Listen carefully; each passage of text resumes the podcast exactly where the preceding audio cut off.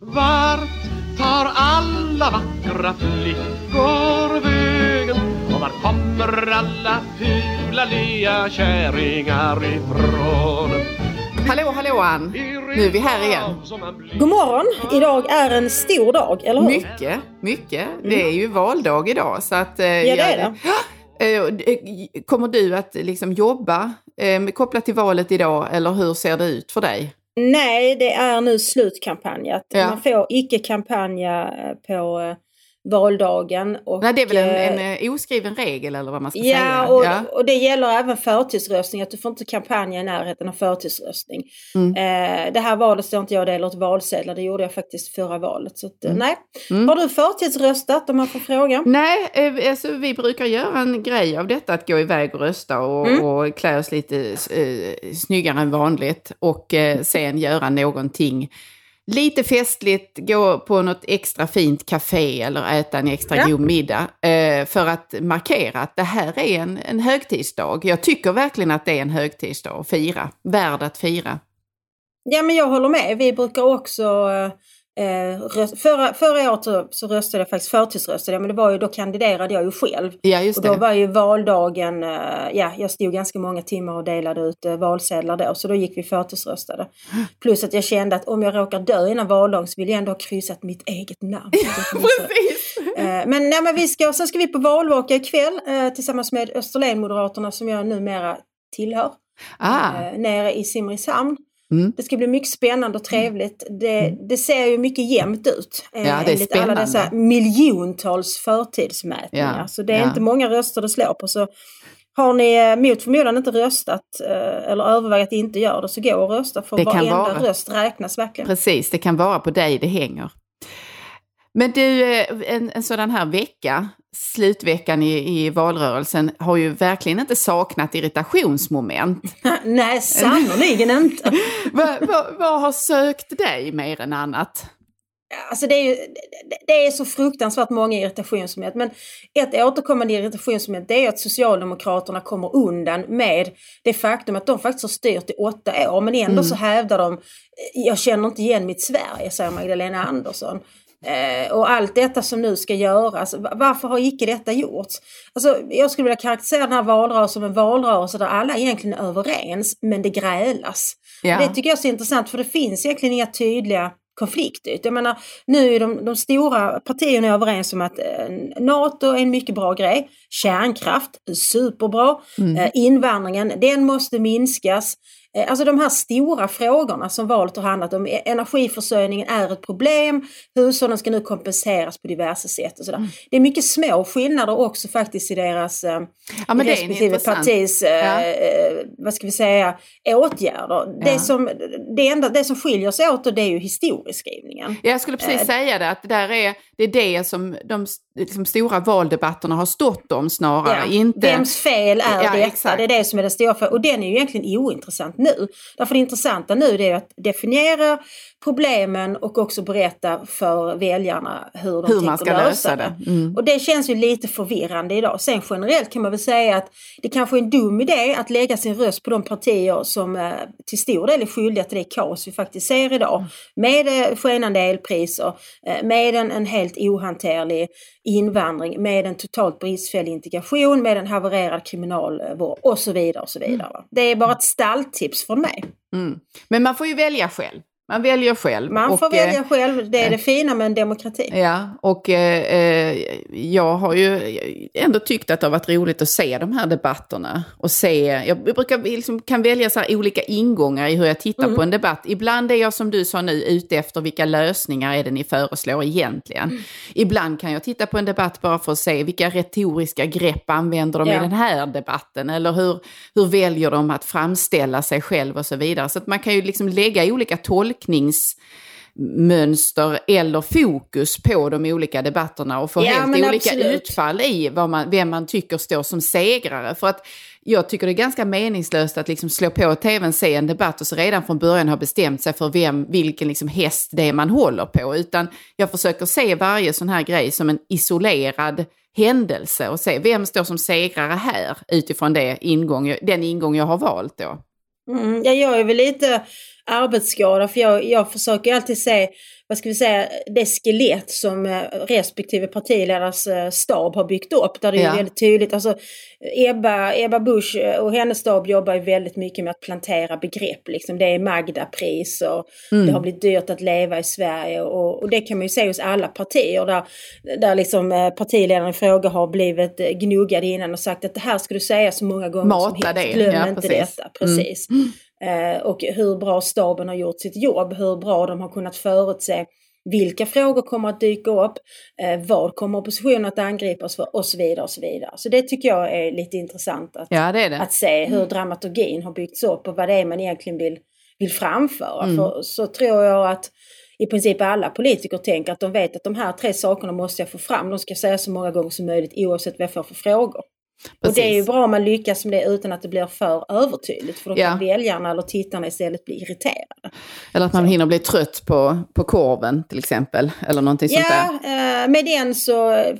Det har ju inte använts så mycket rekvisita i den här valrörelsen Nej, annars. jag tror nog utan att man, gener- man, ska, man ska nog generellt hålla sig från det. Man ska jobba med bilder och liknelser eller sådana, sådana retoriska figurer. Men så fort man drar upp en fysisk rekvisita så att säga, en faktisk mm. sådan, så riskerar det att, att slå helt fel och bli ett skämt istället. Men, men, vi får se.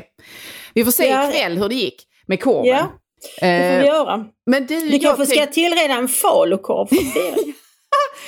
du, jag har irriterat mig på någonting mer, ett fenomen i vardagen mer än i valrörelsen. Uh-huh.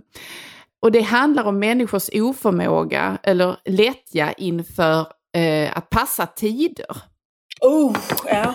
eh, du och jag är ju ganska punktliga personer skulle jag säga faktiskt. Vi har andra Absolut. brister, men om vi kommer överens om att ringa till varandra en viss tid och till exempel ha detta i intelligenta samtal, då, ja. då ringer vi det, det klockslaget så att säga. Så är det. Och håller de tiderna. Men jag hade förmånen att eh, nyligen vara på Kristallengalan, eftersom det programmet som jag har medverkat i, Vem mördade skolan, var nominerad. Ja. Och eh, då finns det ju vi, vi, verkligen skarpa tider att förhålla sig till om man är en del av en publik i en tv-sändning. Då måste man vara på plats en viss tid och man ska sitta där och man ska se glad ut och man ska applådera mm. och så vidare. Men jag satt och betraktade den totala nonchalansen ifrån väldigt många väldigt kända personer inför de stackars studiomännen och eh, inspicienter och allt vad det nu heter. De som så att säga jobbar på golvet i den här typen av tv-produktioner. Mm. Som försökte skuffa den ena efter den andra till sin mycket flotta plats. Eh, medan de tyckte så, nej men jag tänker stå här och prata lite. Eller jag kommer in, släntrar in när det är trettio sekunder kvar och så vidare. Och det, alltså den typen av nonchalans är... Eh, har jag mycket, mycket svårt att fördra. För det är ju någon annan som känner hjärtat i halsgropen där och tänker att hur ska detta gå? Tänk det är jag som får bassning när det hela är över om det är tomma stolar eller, ja du förstår hela liksom, ja, scenen här. Ja, jag förstår precis. Mm. Men var det så att den här Kristallengalan sändes den i tv också eller? Den var direktsänd. Ja, precis. För då förstår jag liksom, då, då måste det ju vara... på plats. Men jag tror att en del av de här mycket kända människorna tycker att de är mycket viktiga så de tänker så här, men festen kan ändå inte börja utan mig. Ja, precis. Eh, så jag ja. kommer när jag vill. Jag har eh, en, en fruktansvärd erfarenhet när det gäller detta. För många år sedan när jag fortfarande jobbade på Lunds universitet så blev Jonas Gardell, som är en primadonna av rang, ja, utsedd till hedersdoktor. Mm. Själv måste jag säga att jag var väldigt tveksam till att utse honom till hedersdoktor. Men, ja, han blev det, det i Lund, väl, eller hur? I ja, Lund. han blev ja. det på teologisk mm. fakultet i Lund, där jag vid tillfället var anställd. Mm. Och det var väl ett sätt för fakulteten att de tänkte att de skulle få bra media på det. Han har skrivit den här boken om Gud, och det här är många år sedan. Mm. Då skulle ju han gå i eh, promoveringståget, det stora ståtliga tåget av eh, liksom som professorer och nydisputerade som ska promoveras, som då vandrar genom eh, från eh, universitetshuset och ner till domkyrkan där ja. själva ritualet sker till tonerna av eh, kanoner som skjuts och så vidare. Det är oerhört det är mycket festligt högtid. och fint. Mycket, det är mycket, mycket högtidligt. högtidligt. Mm. Eh, och jag har vid eh, flera tillfällen varit marskalk då, så att jag har representerat min institution och gick där då med det lila bandet som då är eh, teologisk fakultetsfärg, om jag inte missminner mig. Mm. Så tror jag att det var så. I alla fall, det året hade fallit min låt att jag skulle då eh, ta hand om eh, hedersdoktorerna. Och det var Jonas Gardell och så var det en eh, amerikansk eh, Eh, professor eh, vars namn jag för tillfället har glömt, men det kommer säkert att dyka upp så småningom. Mm. Och den här amerikanska professorn som ju till skillnad från Jonas Gardell var liksom en intellektuell celebritet verkligen. Ja. Eh, han eh, gjorde mycket lydigt som jag sa, att du ska komma till den här, du ska stå här nu och sen ska du gå dit och så vidare.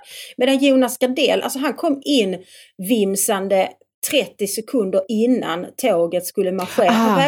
Han kom för det första inte på den stora generalrepetitionen som det är mycket viktigt. Innan. Ja. Ja, han sket i att komma dit. Eh, och sen så kom han då bara typ en halv minut innan tåget skulle avgå. Och sen så kunde han liksom inte rätta in sig i ledet. Och så var det ju min uppgift att på något vis valla in honom. Mm. Mm. Eh, och när jag stod där och väntade och han inte kom och liksom eh, alltså oron var fasansfull. Ja, jag, jag förstår varit, eh, det. Och det han var ju också en sån person som människor säkert ville ko- liksom titta. Titta, där är han, där är han. Ja. Nej, det, det, det där gillar jag, gillas icke. Nej, och det är precis det som, jag, som min irritation rör här, att det är, det är människor som har tagit ett ansvar och som är de som bär den här föreställningen eller paraden eller vad det än är. Det är de som känner stress och också kommer att få kritik och bli skällda på precis, efterhand. Precis, för det var ju mitt om det inte fel funkar. Ja, ja mm. exakt. Så, att Så det där är nonchalant och otrevligt. Vi, vi brukar ju ofta avsluta de här irritationsmomenten med ett stort skärp er. Men det gäller även här. Och i detta fallet vill jag särskilt rikta mig till alla primadonnor ute i Sveriges lång, avlånga land. Att tänk på vilka det är ni sätter på pottkanten genom att eh, inte helt enkelt sköta er och inte passa tider. Ja, och fy, inte bara primadonnorna. För att jag, jag för, för något år sedan så hade vi en, vi hade en, en ung man som var provanställd som politisk sekreterare. Så han jobbade ju då under mitt ledarskap kan man säga. Och han kunde inte passa tider och det blev ju jättekonstigt för vi som är politiska tjänstemän, vi är helt oviktiga i sammanhanget. När vi har regionstyrelse så är det ju liksom en ganska högtidlig historia. Då sitter ju regionråden ja. där, eh, alla samlade och ska då fatta beslut. Han kunde aldrig komma i tid. Nej. Så han kom liksom så tjugo minuter, en halvtimme för sent och öppnade dörren och steg in i den här salen så allas ansikten vändes mot honom. Mm. Och han gjorde det liksom upprepade gånger. Ja. Så jag fick ju, redan efter första gången sa jag liksom så att det, det är mycket olyckligt att du inte kommer i tid. Och sen fick jag ju sätta mig ner och säga att alltså, du måste komma i tid. Ja, det, är, det är väldigt viktigt. Och det, och det var så, ja ah, men tåget, så då får du ta tidigare tåg. Du kan ja, inte göra på detta vis. Ja, precis. Ja. Han, han fick inte förlängt efter provanställning. Nej, säga, och, det var, och det var inte mer. Och detta var en anledning. Nej, precis. Så mm. det är inte bara de som tror att de är väldigt viktiga utan även de som på något vis bara totalt respektlösa för tider. Ja. Tider är viktiga. Det är det. Nu, här i Sverige passar vi tiden. Punkt. Har det blivit en madame, med skunk bak och fram. Och med det över till, vi ska liksom nästan lite grann tillbaka in i valrörelsen eller den stämning som råder i Sverige idag, valdagen. Ja. Och tala om ledaren, eller vi ska tala om olika delar av vad ledarskap är och mm. vem egentligen som är en ledare. Vem är en god ledare och vem är en ond ledare? På något det, är sätt... det, vi, det är ju det vi väljer ja. idag, eller hur? Vi väljer idag den person och det parti, för vi vill säga för svensk politik är ju inte kretsat kring president, men det här valet har ändå kretsat väldigt mycket kring de olika ledarna. För att ja, säga. Precis. Och det är en, Så det är en... det vi väljer idag. Ja, och en initial fundering där just apropå vad du nu sa när du beskrev vad vi väljer och så vidare, det är, som jag har tänkt mycket på, det är i vad mån kan en ledare för en, en gruppering eller en åsiktsgemenskap stå, stå, stå i, liksom i ensamt majestät och kontra i vad mån blir den personens hela aura beroende av vilka han eller hon har kopplat till sig. Anhanget eller underhuggarna eller medarbetarna. För i någon, i någon mån så är det ju liksom omöjligt att bara tänka att man väljer. En person kan ju inte styra eller leda hela landet utan man måste ju ha andra människor med sig. Och på något sätt så, mm. så, så läggs de i vågskålen. Oberoende av om det är en politisk parti eller ett, ett företag man väljer för den delen. Hur tänker du kring det? Ja men alltså någonstans så alla partiledare och alla politiker på högre nivå om man är R S O eller K S O eller vad man nu, de har ju varierande utsträckning en stab av människor som arbetar runt dem. Mm. Och ju högre i hierarkin eh, desto större makt du har, desto större stab har du. Det vill säga personer som förser dig med underlag, personer som skriver dina artiklar, som ger dig talepunkter, strateger som säger att den här frågan är viktig, människor som har koll på statistik och siffror och så vidare. Och det gör ju på något märkligt sätt att, att ju större makt du har utåt, desto mindre makt har du egentligen av vad du säger själv. Därför att partiledarna är ju inte som man kanske kan tro, det är säkert lite i olika, olika partier, men, men partiledarna är ju inte en våldshärskare i sina partier som säger att nu ska vi göra så här, utan på många sätt är de ju också, alltså vi ska säga, budbärare av ett gemensamt arbete. Ja, de det är en bra poäng. Utsett som den, mm. som är, den som är bäst på att framföra budskap. Alltså, ja, men, alltså, att, att säga att de är skådespelare vore orättvist, men, men lite åt det hållet faktiskt. Sen så är ju, är ju den politiska stabens uppdrag är ju att skapa en illusion av att den här personen kan faktiskt allting, om allt ifrån sjukförsäkringar till försvarspolitik, över livsmedelspriser och barnomsorg. Ja, men det Det, men det är en jättebra eh, poäng där, det sista du säger, därför att jag lyssnade för en tid sedan på en intressant intervju med Ebba Bushs ta, huvudtalskrivare, ja. som jag för ja. övrigt tycker är mycket skicklig. Oberoende av om man håller med henne eller inte, mm, så mm. Ha, har hon ofta skickligt författade tal. Absolut. Eh, och så sa han så här att eh, Simon någonting heter han, eh, när det är någonting som går snett, Då brukar, då brukar vi så att säga, då tar, då tar jag på mig det. Då säger jag att det är jag som har skrivit fel eller det har varit för, dåligt i förarbetet. Medan när någonting slår an någonting eller blir så att säga en succé, då är det Ebbas förtjänst. Mm. Och det visar ju, nu, inget, jag gör inte någon anspråk på att ha citerat exakt korrekt här, men huvudpoängen går ju fram ändå, nämligen att när det går bra, då, måste man, då ska man stå bakom en gardin lite grann och låtsas att man inte existerar, och att den här mm. ledaren är den där personen som kommer på allt i stunden och träffar exakt rätt med, med ordval och liknande. Mm. Och när det blir ett klavertramp, då ska staben träda fram och säga, det var vi, det var vi, vi hade inte gjort vårt jobb. Ja, jag tycker det är intressant. Alltså, det, för att det fångar på något vis essensen vad det är att vara politisk tjänsteman, som både jag och den här Simon är. Ja. Vår viktigaste uppgift är att få den vi arbetar för, eller de vi arbetar för, att känna sig som om de är bäst i världen. Mm. Faktiskt. Ja. Därför en, en ledare som ska inge förtroende, en ledare som människor ska känna tillit till, måste också utstråla självförtroende. Mm. Och därför så är det en oerhört viktig uppgift för de som finns runt omkring att berätta för den här personen att det här gjorde du väldigt bra, eh, ingen kan slå dig på fingrarna här, och om någonting blir fel så kan man ju inte säga det där gjorde, utan då får man säga jag är väldigt ledsen, jag hade missat det, eh, jag borde gått igenom det, alltså, för, så att jag förstår precis vad han menar. Ja. Samtidigt tycker jag att det är lite intressant att jag upplever nu att det är den här valrörelsen som just de politiska tjänstemännen och spindoktorerna har träd, trätt fram på ett sätt som jag tycker är lite olyckligt. Alltså, det började väl med att Moa Berglöf släppte en gnällig bok om att hon inte fick cred för att hon hade varit talskrivare till Reinfeldt, eh, och sen så var det någon tv-serie tror jag om talskrivare, och sen så har ju mm. sossarna skyllt ifrån sig på någon stackars talskrivare som påstod att de var mot kärnkraft när de inte var det, eller hur det nu var, det var någonting.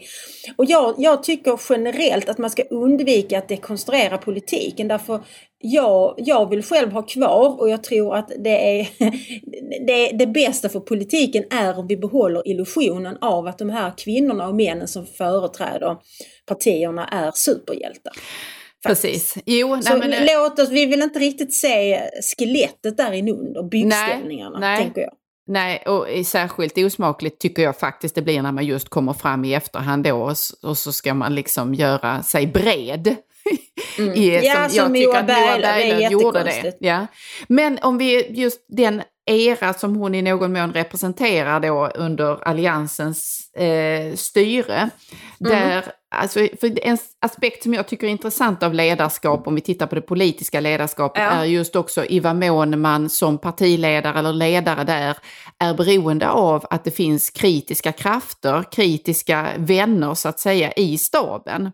Mm. Som eh, invänder när man antingen blir för hög på sig själv eller tänker fel. För om jag förstår det rätt så det som kännetecknade delvis slutperioden av Reinfeldts ledarskap var just att man hade för många ja-sägare och för få mm. så att säga, men vänta lite, är det där så klokt?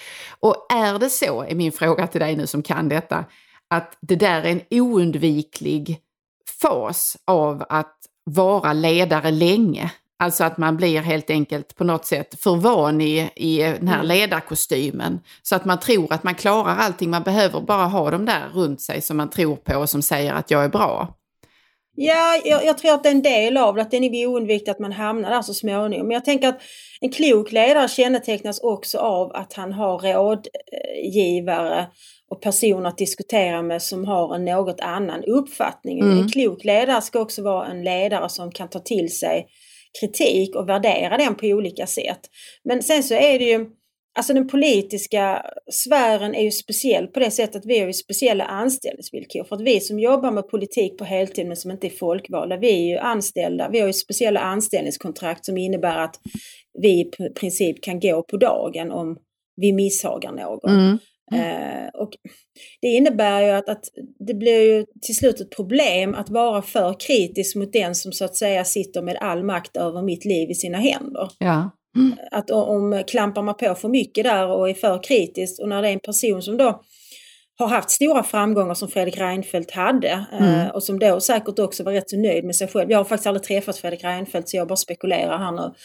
Så, så kan jag det vara känsligt. Pizza med honom en gång. Oh, trevligt. Men då kan det vara känsligt att, att sticka hål på den eh, kanske upplösta självbilden, och det kanske man inte vill utsätta sig för. Mm. Men då tror jag att ledarskapet också är i fritt fall, därför att ingen människa, ingen är en så god ledare och så kunnig i allting så att det inte finns saker som kan bli lite bättre och skruvas på. Ja, precis. Så det, det är en fara med en, en väldigt framgångsrik ledare. Mm. Och det tycker jag är intressant för att man kan väl tänka sig, man kan väl se det, alltså när man ser det utifrån så kanske man blir förvånad över, men varför, varför föll nu han, eller varför kuppades den personen bort? Mm.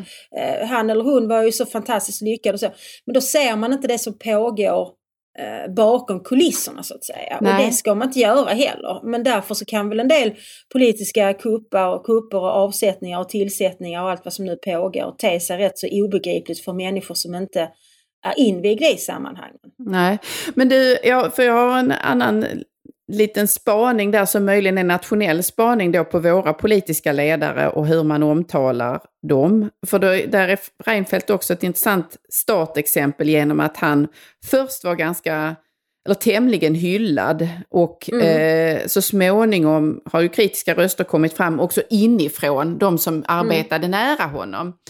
Men jag, jag, och detta är min spaning då, vi är dåliga i Sverige på att faktiskt i efterhand kritiskt granska de eh, politiska ledare som har fått någon form av hjältestatus eller liknande, eller som har varit danande i en viss period, utan när man gör porträtt på dem i efterhand så, så är det med en hovsamhet som jag ibland gör att jag tycker att det blir ointressant att ta del av det. Och som kontrastexempel vill jag föra upp den här som jag talade om redan förra veckan, dokumentärserien om Jens Otto Krag, den, den, danska mm, parti, den danska statsministern som var helt avgörande när den danska välfärdsstaten byggdes upp och så vidare. För i den här programserien om honom och hans liv så framträder flera av dem som arbetade mycket nära honom och är oväntat ärliga med att beskriva hans politiska snille, men också mm. hans eh, brister och tillkortakommande och på vilket sätt han var väldigt besvärlig att ha att göra med. Och framförallt då hans alltså karaktärsbrister i, hon, i, i det allra innersta, i hur han levde med sin familj och så vidare. Och det tycker jag vi saknar lite här, att man kan liksom verkligen k- granska, ta Palme till exempel, som jag tycker fortfarande när han skildras så är det med den här eh, glorian lite av att han var den stora ledaren och var så skicklig både som familjeman och som eh, landsfader och så vidare. Eller har jag fel? Yeah. Vad tycker du? Ja, nej men alltså när det gäller Palme så tror jag att, att hans minne är naturligtvis väldigt färgat av att han blev mördad. Ja. Och att det, det var en, ett, ett trauma för Sverige får man väl säga. Att det var på något vis obegripligt att en sån sak kunde hända här. Mm. Eh, så att jag tror att, att all, all beskrivning av honom eh, präglas av hans våldsamma död så att säga. Mm. Mm. Och att han också ändå... Alltså hade han fått fortsätta leva och fortsätta verka så hade han ju också störtats från tronen förr eller senare. Men nu gjorde han ju inte det. Mm. Utan den processen hade väl inte börjat. Nu har jag väldigt dålig insyn i socialdemokratins innersta liv. Men sen tycker jag också det finns, det finns skillnader mellan då eh, vänstern och högern. Att jag tycker vänsterns ledare...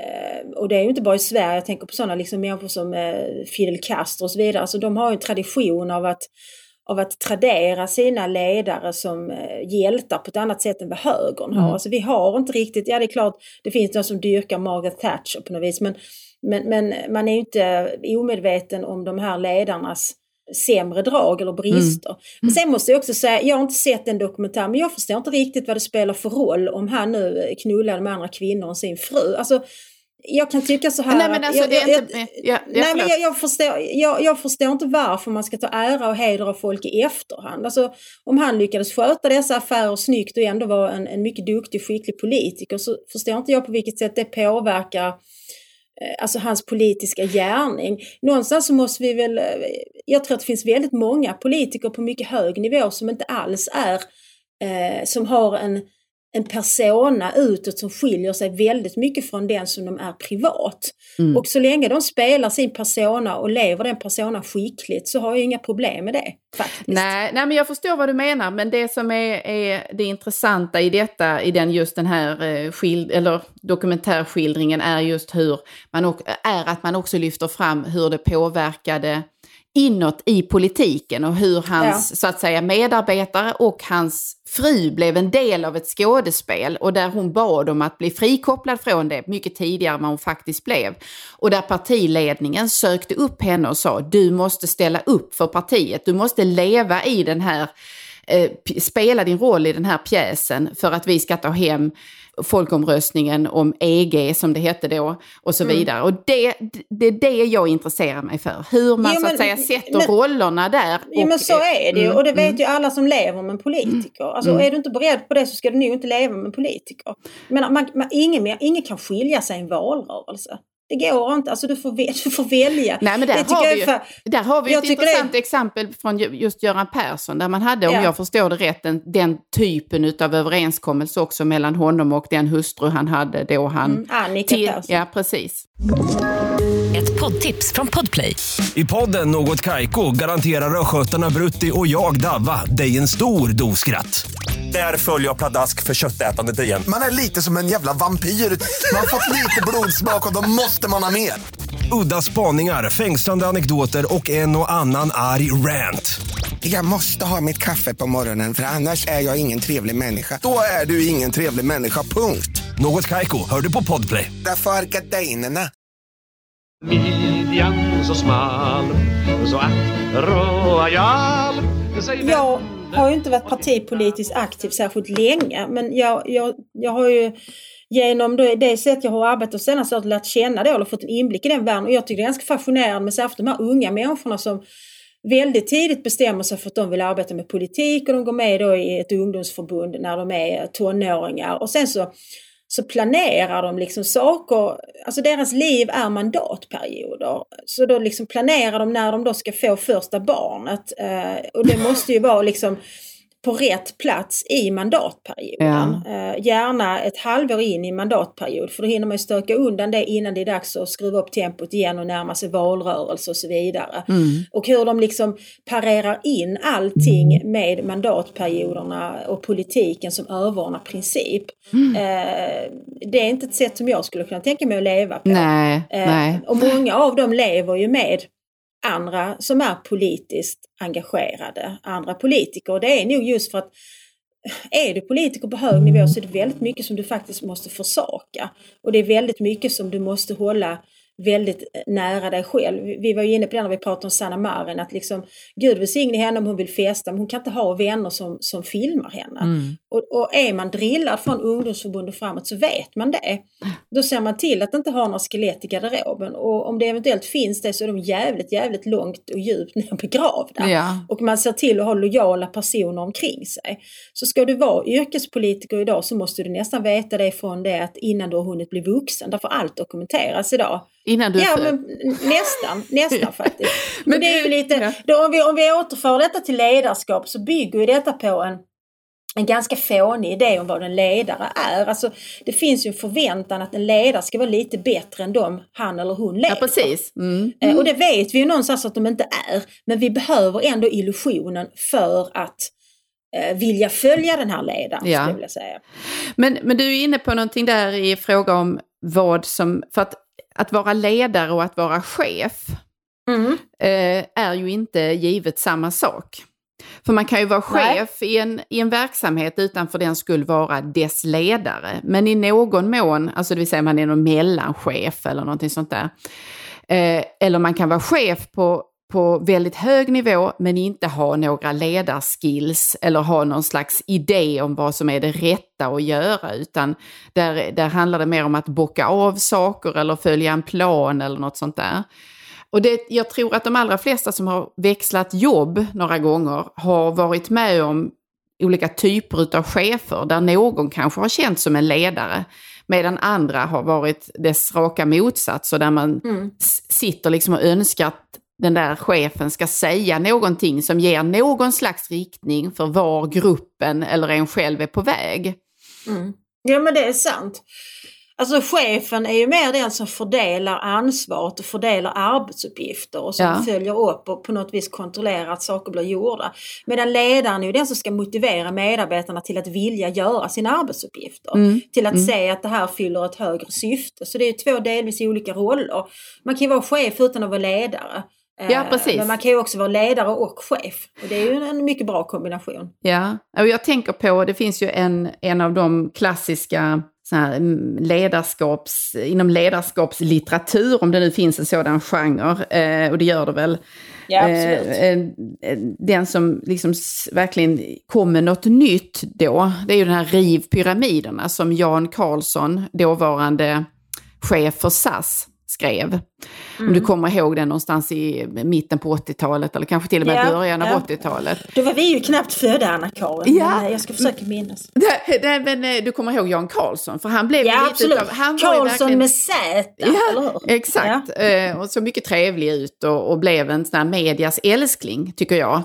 Yeah. Men den boken är ju ofta framlyft av politiska ledare också, till exempel Bill Clinton och sådana, som någon slags, detta är, det var här, här är liksom en bibel för den som vill veta hur man ska vara ledare på ett framgångsrikt vis. Och titeln mm. är ju ganska avslöjande för vad hans grundtanke är. Riv pyramiderna. Alltså ta ner hierarkierna och mm. se till så att det finns ett kommunikationsflöde hela linjen igenom. Och så att även den som jobbar på golvet, apropå de där vi pratade om tidigare, de som stackarna som ska se till så att stjärnorna kommer på plats i tid och så, de ska också ha tillgång till all information och ha ett handlingsutrymme för att kunna vara, liksom, ge kunden eller ge den som köper någonting, den som man vänder sig till, det den vill ha. Ja. Och Eh, eh, vi behöver liksom inte recensera hans bok, men jag tycker att den här grundtanken med att man ska ha bort hierarkier är omedelbart tilltalande på ett sätt, samtidigt som jag själv arbetat i en verksamhet där man trodde sig ha rivit alla pyramider, mm. alla hierarkier, och det ledde endast till detta att ingen visste riktigt vem som var ansvarig för vad, ingen riktigt, visste riktigt var man skulle klaga om någonting var fel eller misshagligt eller du vet, alla de grejerna som kan hända på en arbetsplats. Eh, och alla var liksom lite ansvariga och lite oansvariga på samma gång. Ingen, om något blev fel så var det svårt att veta var man skulle utkräva ansvar. Nej, men jag förstår vad du menar. Jag är väldigt tveksam till det här. Alltså, det låter ju väldigt fint, det här demokratiska ledarskapet. Ja. Men jag, jag, kan, jag har erfarenheter från olika arbetsplatser där det har blivit på en deras sätt. Antingen så blir det som du beskriver, att det är något diffust liksom, och ingen vet vem som bestämmer vad och ingen vet vem som är ansvarig för vad, och väldigt lite blir egentligen gjort då. Mm. Sen finns det, det andra varianten av detta, där man ger sken av att, att utöva ett demokratiskt ledarskap. Ja. Mm. Men där man egentligen redan allt bestämt. Och så, jag jobbar ju en period på S V T och gjorde en programserie som heter Mina två liv. Mm. Och producenten där, eh, hon, var mycket, hon, hon ville vara mycket demokratisk. Så vi hade väldigt, väldigt långa möten. Eh, vi inledde varje vecka med jättelånga redaktionsmöten. Där varje liten detalj diskuterades. Så alla fick lov att säga precis vad de tänkte och tyckte. Men det slutade alltid med att det blev som hon hade bestämt från början. Och detta var ju någon form av skendemokrati. Att hon, ja. jag, jag, tror, jag tror inte hon upplevde själv kanske att hon manipulerade oss andra eller var en despot, för det var hon faktiskt. Utan jag tror hon upplevde att nu lägger jag det här på bordet och nu får, får alla diskutera detta och fundera över detta. Och så kanske någon annan kunde få igenom en mycket liten sak som att nej, men jag tycker inte vi ska ha voice över där, utan vi har så, men, men på det hela taget så var hela idén hennes och hon genomförde med järnhand exakt allt hon hade bestämt. Ja. Och det tycker jag är ett stort problem med det här så kallade. Då är det bättre att säga så, okej, okay, här är jag diktator. Jag bestämmer. Ja, alltså det är jag, ärligare. Ja, precis. Och det, det du beskriver där, det finns ju paralleller i många sfärer, i skolans värld till exempel, eh, mm. där man då skendemokratiserar relationen mellan elev och lärare. Fast det egentligen är det så att det måste rimligen vara läraren som bestämmer. Det är inte frågan om ska vi ha ett prov eller inte, utan det är frågan om ska vi ha provet vecka fyrtioett eller vecka fyrtiotvå. Så, nu kan ni rösta om det. Men, ja, och, och det är man ger ju två tydliga alternativ och då ja. tycker man att man är demokratisk. Men i, men i det ligger ju också att väldigt många viktiga sfärer där det tidigare har varit självklart att det ska finnas en tydlig ledare med auktoritet då, och där det är tydligt, precis som din person där från S V T-produktionen, det är egentligen där makten ligger. Men så har man liksom glidit ut ur det och låtsas pratar, och man pratar som om det är så att det, det är liksom inte någon ledare här, och där det, man, man, man gör verkligen det Jan Karlsson sa då, och man river de här pyramiderna. Jag tänker att det är signifikativt för skolan. Det är signifikativt i delvis i den kyrkliga sfären också. Att mm. den här som auktorit- förtroendeingivande tunga personen som prästen tidigare skulle vara, eller den andliga kyrkliga ledaren skulle vara, inte längre är det, utan man nivellerar det på ett märkligt vis. Men har inte detta att göra med kvinnornas inträde i dessa sfärer? Ja, intressant teori. Har, har, har, har, ja. har kvinnor svårare att vara en ledare som pekar med hela handen? Vill kvinnor, för den här producenten jag pratade om, det var en kvinna. Eh, och hon kunde liksom inte säga så, okej, okay, idag gör vi det här. Utan då skulle det diskuteras först och så blev det som hon ville. Ja. Att hon skulle liksom linda, det var liksom, hon tänkte nog att hon hade ett väldigt mjukt ledarskap. Jag tänkte att hon hade liksom ett, ett oärligt och ohederligt ledarskap. Och ja. både skolans och kyrkans och faktiskt också sjukvården har ju, alltså kyrkan och sjukvården var ju tidigare väldigt präglat av manliga hierarkier, får man ja. säga. Mm. Och det har väl skolan varit på sitt sätt också. Och sen har då liksom andelen kvinnor i de här yrkena blivit fler, och framförallt har man arbetat aktivt för att få fler kvinnliga chefer i sjukvården och i skolan också. För tidigare var det väl typ så att ja, det var en massa kvinnliga sjuksköterskor, så var det en manlig chef, och det var kvinnliga lärare, så var det en manlig rektor. Mm. Eh, och, och, jag, jag säger inte att inte kvinnor kan vara bra ledare, för tvärtom skulle jag nog vilja säga att jag har de senaste åren eh, mött väldigt många dåliga manliga ledare, och det tror jag handlar om någon slags förvirring. Eh, du och jag har pratat om det innan när det handlar om faderskap, att när en man känner att jag vill inte vara den här gammeldags auktoritära ledaren eller fadern, så försöker han hitta ett annat sätt, och det blir sällan lyckat. Alltså det blir då blir man tonåringen eller sån här kompis eller ja, men ja. Man, liksom, det, komp, det, det finns lite olika. Vi har varit inne här på den demokratiska ledaren, vi har varit inne lite på despoten eller diktatorn, och sen så finns det ju den här liksom ledaren som vill vara någon slags förälder. Sen finns det också en annan typ som, som irriterar mig mycket, det vill säga skämtaren.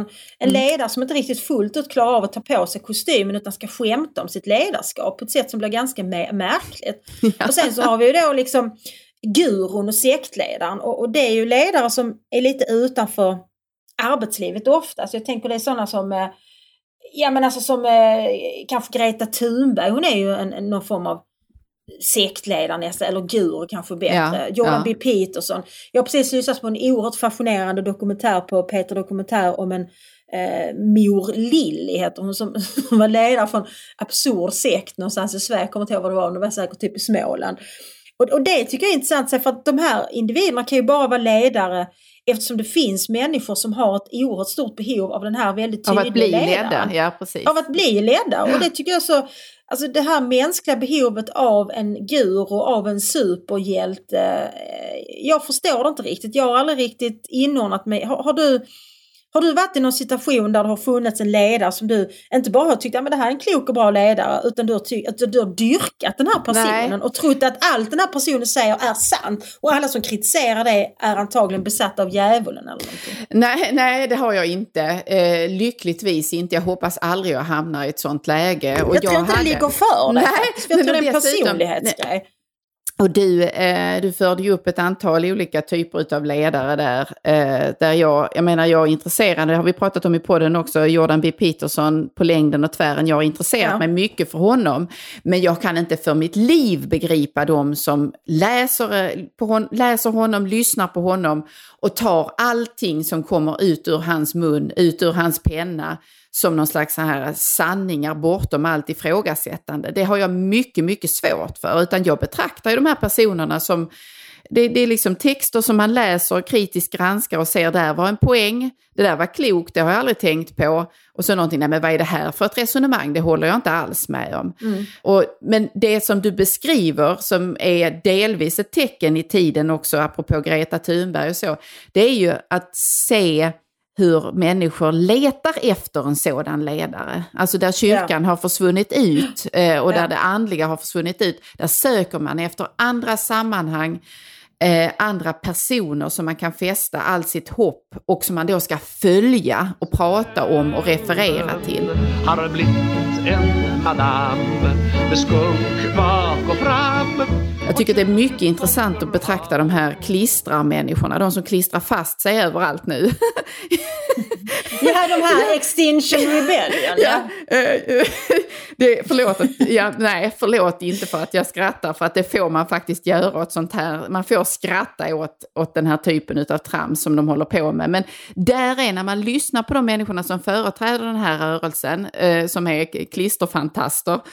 De, de är ju besatta av en idé. De är ju alltså sektmänniskor, absolut, skulle jag ja, säga. Ja, men vem är deras ledare? Är det Greta Thunberg? Nej. Nej, det finns nog inom, jag är inte inläst på Extinction Rebellions inre struktur på det sättet. Nej, inte jag men heller. Jag tror att de har, har lokala ledare också. Det här, här, för, nu, mm. här förleden så var de det ju en sådan i, i, vad heter det, i Aktuellt som satt och var väldigt, eh, han, hans ögon var inte klara om jag säger så.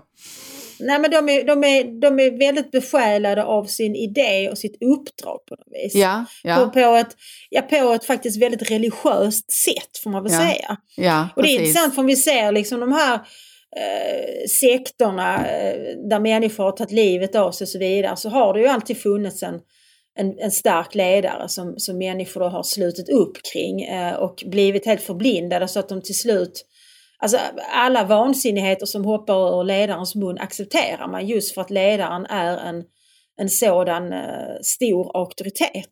Ja precis, och det, där är vi väl inne på någonting som är grundpremissen för att alls kunna falla i en sådan eh, fälla av att man blir liksom troende på det sättet, med att vara till en politisk idé eller på en person eller så, att det finns någon grundläggande brist, alltså en sö- st- man söker tillhörighet, man har inte denna tillhörighet till någonting inom sig eller till en familj eller till, mm. till en trygghet i vem man är och var man är, utan man måste fästa detta på någonting annat, något yttre då. Och eh, jag, du nämnde en intressant dokumentär där, jag kommer att tänka på den här kassettdrottningen i Malmö. Ja, just det. Ja. Eh, som var en, en kvinna med mycket, väldigt mycket ärvda medel.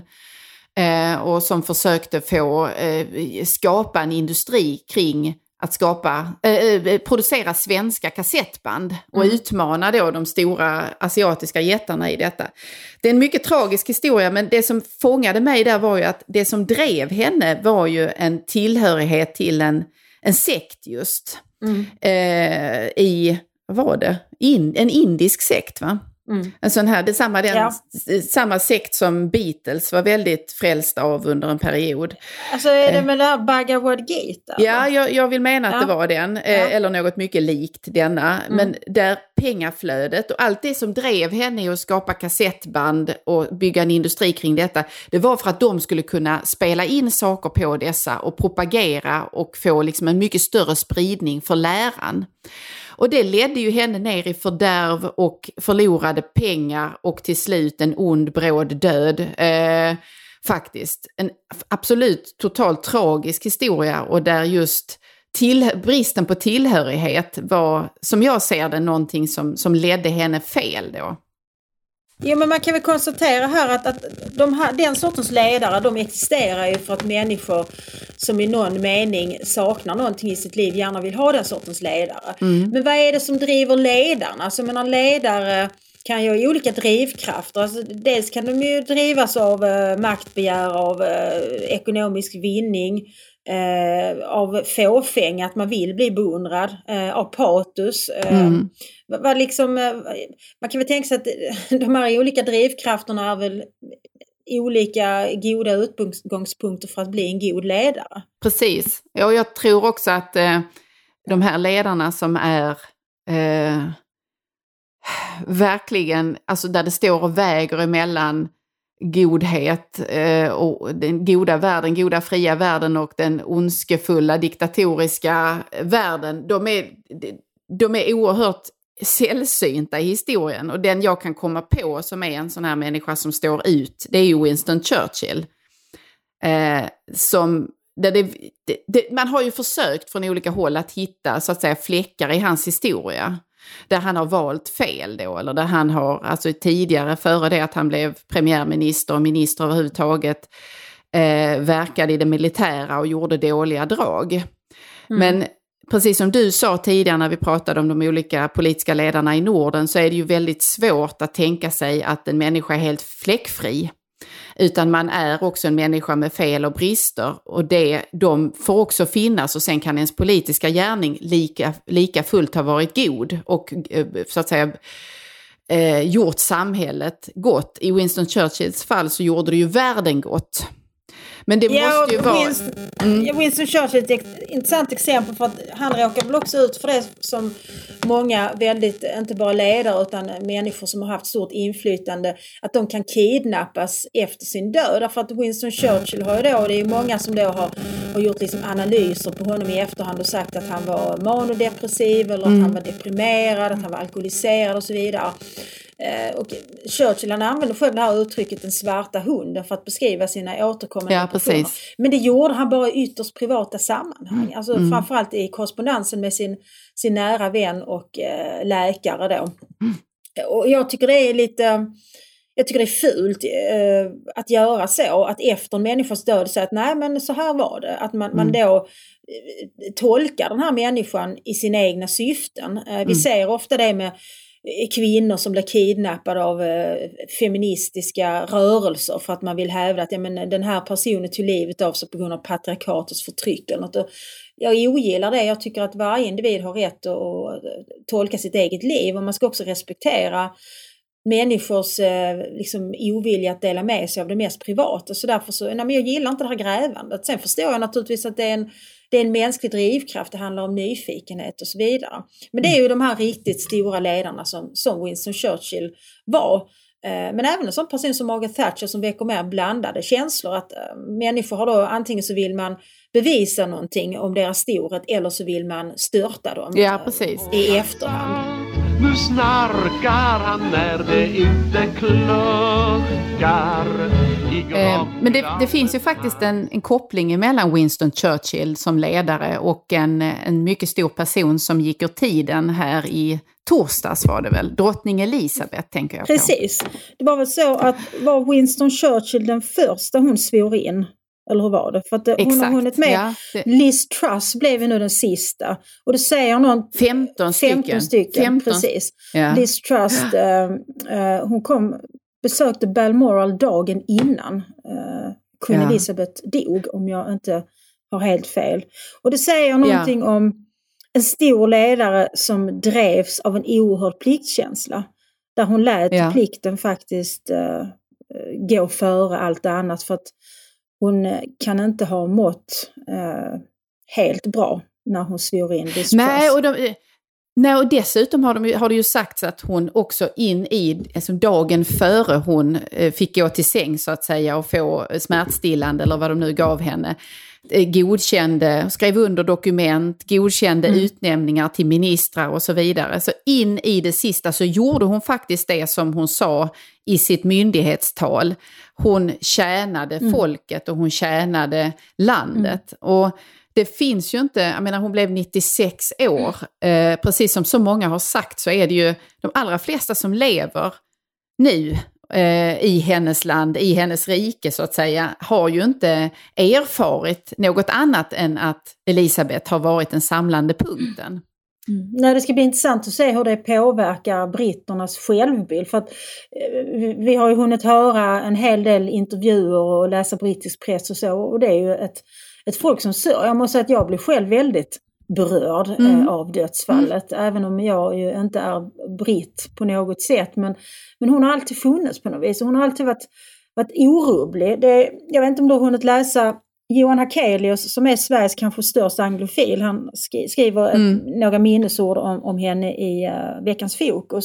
Och där citerar han Philip Larkin som skriver så här. In times when nothing stood but worsened or grew strange, there was one constant good. She did not change. Och det mm. fångar så väl eh, Elisabeths sätt att regera och sätt att vara en ledare.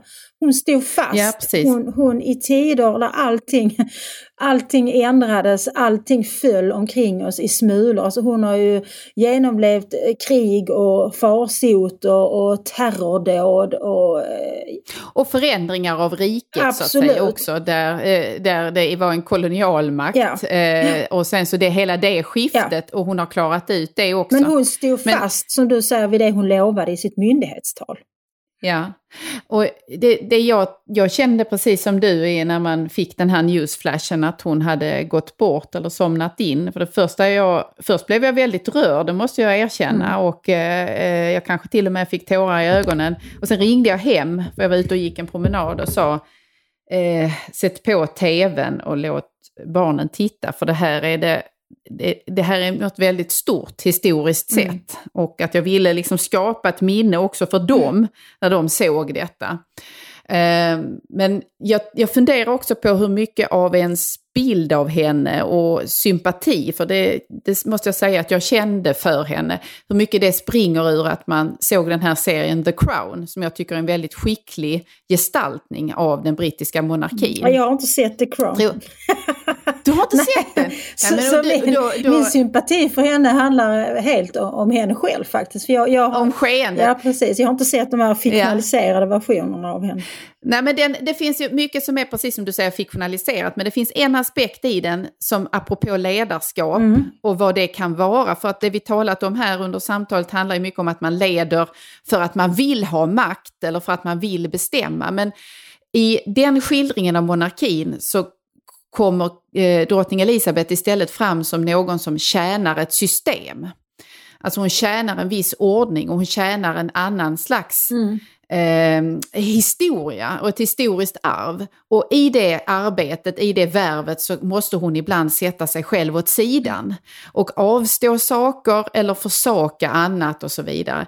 Och den aspekten av att vara en ledare och ta axlat ansvar ser vi väldigt sällan idag skulle jag säga. Ja, alltså hon tjänar ju en idé. Alltså hon ser att, jag tror att vi pratar om just de här aspekterna i vårt uh, samtal om plikt. Och att det är ja, väldigt precis. ovanligt idag att människor kan sätta plikten framför sina egna önskemål och böjelser. Och det har ju kostat henne. Uh, det, ja. det, jag menar, den, den, kunga, den brittiska kungafamiljen har ju omgärdats av skandaler och familjebråk och så vidare. Och det blev väl tydligt mm. när först uh, prinsessan Diana, men sedan Megamaker, framförallt Megamaker som liksom gjorde sitt inträde i det brittiska kungahuset med helt andra idéer om vad man skulle använda. En, en helt annan självfixering. Ja, precis.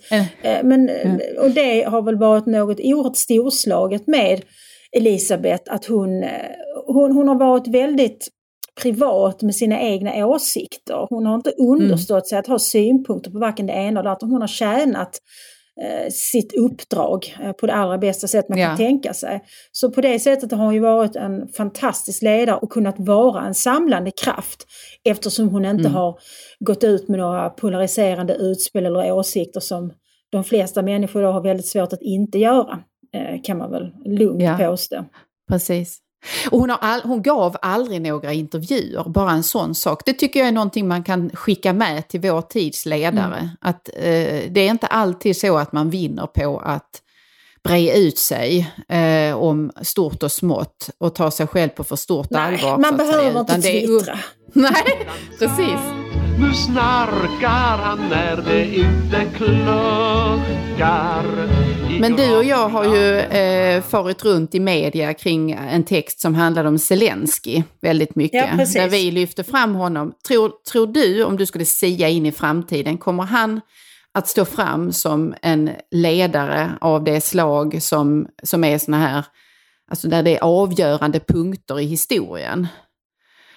Och där, där det är någon människas mod, någon människas kraft och ståndaktighet som det stod och liksom det var beroende av om det tippade åt det ena eller andra hållet då. Tror du det?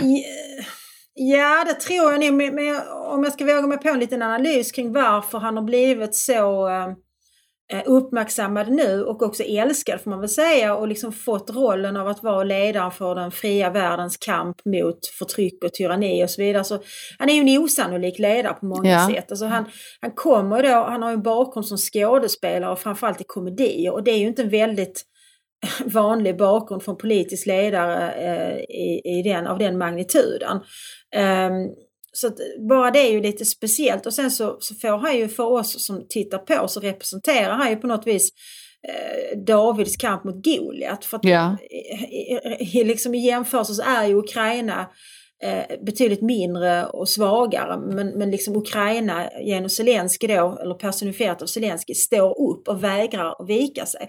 Sen så ska man inte underskatta vikten av att ha ett attraktivt yttre.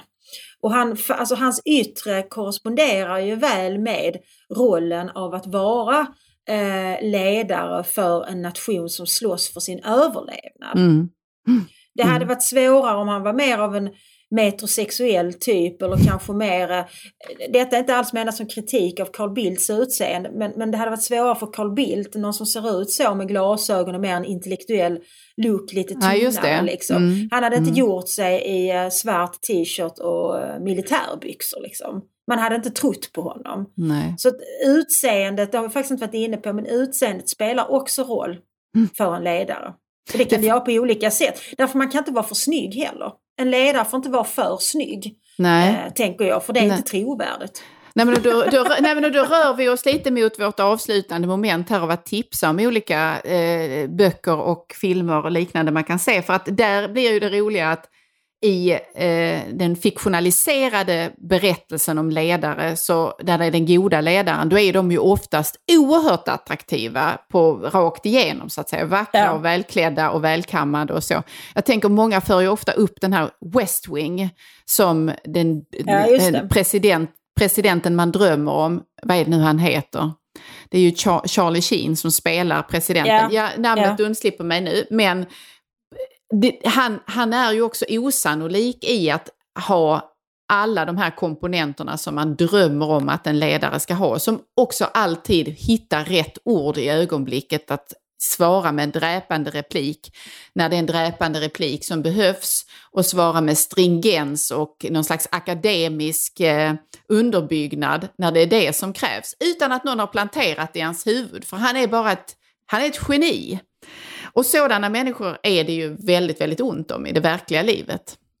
Jo, men vi vill gärna, för jag tror att vi vill gärna tänka att till exempel Zelensky är just den ledaren. Ja. Han är god, han är rättvis, han är modig och vi lyfter faktiskt fram honom också som en bärare av traditionella manliga dygder i vår text. Ja, sen precis. Vet inte vi vem Zelensky är bakom kulisserna.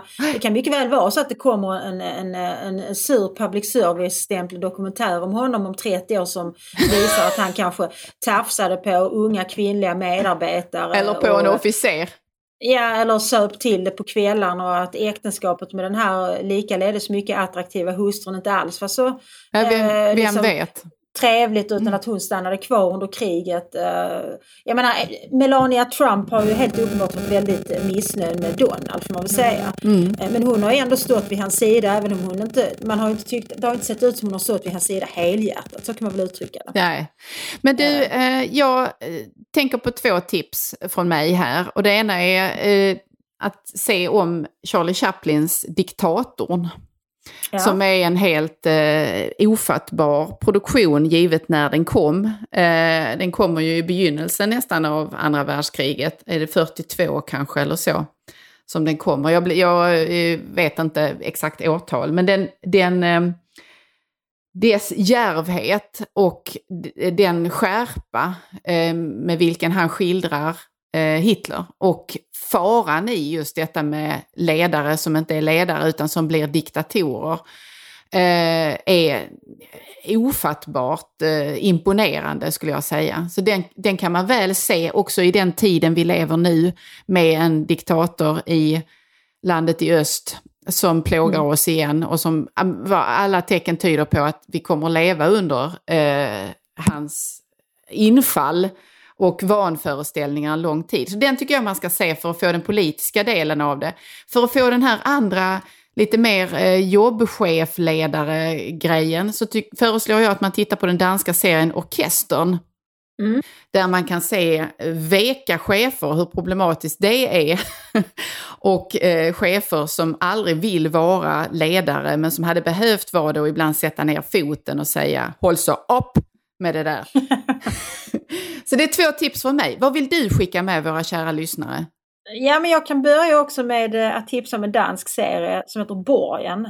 Ja, den har vi haft uppe någon gång tidigare också. Ja, precis. Och den är ju i flera säsonger, och den skildrar ju då en kvinnlig politikers uppgång och fall och uppgång igen, kan man väl säga, i de här olika säsongerna. Och jag tycker det är en mycket initierad och trovärdig skildring av ett politiskt ledarskap och av ett partis inre liv, mm. och visar också den ensamhet som hon lever med i sitt ledarskap, men också hur beroende hon är av sina olika rådgivare. I perioder av, av hennes liv, eller de här olika säsongerna, så är ju det är egentligen hennes enda förtrogna, de enda hon kan lita på. Mm. Samtidigt som hon är medveten om att det här är individer som är, de är avlönade för att finnas vid min sida. Och jag tycker hennes sätt att vara ledare också är intressant, men också hur liksom den makt som kommer med den sortens ledarskap också korrumperar faktiskt. Mm. Där hon den är väldigt liksom, bra. En, en, frestas att, att, att svika sina ideal och sådär. Den, mm. den är mycket bra. Mm. Sen så vill jag tipsa om en annan, och jag tror den här ligger, eh, den har gått på Dramaten bland annat, men jag tror att den ligger på S V T Play. Det är Stig Larssons ruskiga skådespel V D. Åh! Oh. Den är mycket det, intressant. Ja, den är mycket intressant. Mm. Det är ett yngre par som får besök av mannens chef. Mm. Eh, kommer oförhappandes hem till dem. Och han vill då få den här unge medarbetarens hustru eller flickvän i säng. Och det utspelar sig, ja, det utvecklar sig en intressant och makaber historia, kan man väl säga. Det är en maktkamp är en, mellan, ja, hierark- mellan hierarkier just, och olika ja. slags kapital, kan man väl säga. Ja, precis. Så den är mycket sevärd och tänkvärd. Och och det är v- från början en novell, om jag inte missminner mig, så den går mm. att läsa också. Ja, V D:n spelas väl av Ernst-Hugo Järegård i den eh, televiserade versionen, va? Eller? Jag tror det. Den mm. har ju satts upp flera gånger, men jag tror att det är den som man sannolikt kan hitta i öppet arkiv, så är det just. Och Johan Rabaeus spelar också en roll där i den, tror jag. Men jag... jag eh... Jag, det är om bäst jag min- att vi inte säger fel, för att vi har ju lyssnare som är väldigt eh, uppmärksamma. Han har spelat att... i den i alla fall, eh, må det vara på scen då, eller, ja. eller i den tv-versionen. Spelade han eh, chef eller eh, anställd? Jag, jag tror inte. att han spelade brodern som kommer på besök. Ah, ja. Mm. Ja, ja. Det, det, det är en mycket, mycket intressant skildring av mänskliga brister och fult maktspel som jag tycker alla ska ta del av, och man kan, eh, sen kan man lägga det som ett en sån här, ha det i bakhuvudet när man möter sin chef eller möter olika typer i livet. Ja. Det låter bra. Hörru, nu måste vi sluta. Vi uppmanar alla att tänka noga för nu när ni väljer vem som ska leda Sverige de närmaste fyra åren. Framförallt uppmanar vi att gå och välja. Gör det, det är det och gör sen något festligt och trevligt. Ha det fint, så hörs vi nästa söndag. Hej då! Tar alla vackra former vägen? Och var kommer alla hakorna på makorna ifrån? Ett poddtips från Podplay. I Fallen jag aldrig glömmer djupdyker Hasse Aro i arbetet bakom några av Sveriges mest uppseendeväckande brottsutredningar. Går vi in med hemlig telefonavlyssning och, och då upplever vi att vi får en total förändring av hans beteende. Vad är det som händer nu? Vem är det som läcker? Och så säger han att jag är kriminell, jag har varit kriminell i hela mitt liv. Men att mörda ett barn, där går min gräns. Nya säsongen av Fallen jag aldrig glömmer på Podplay.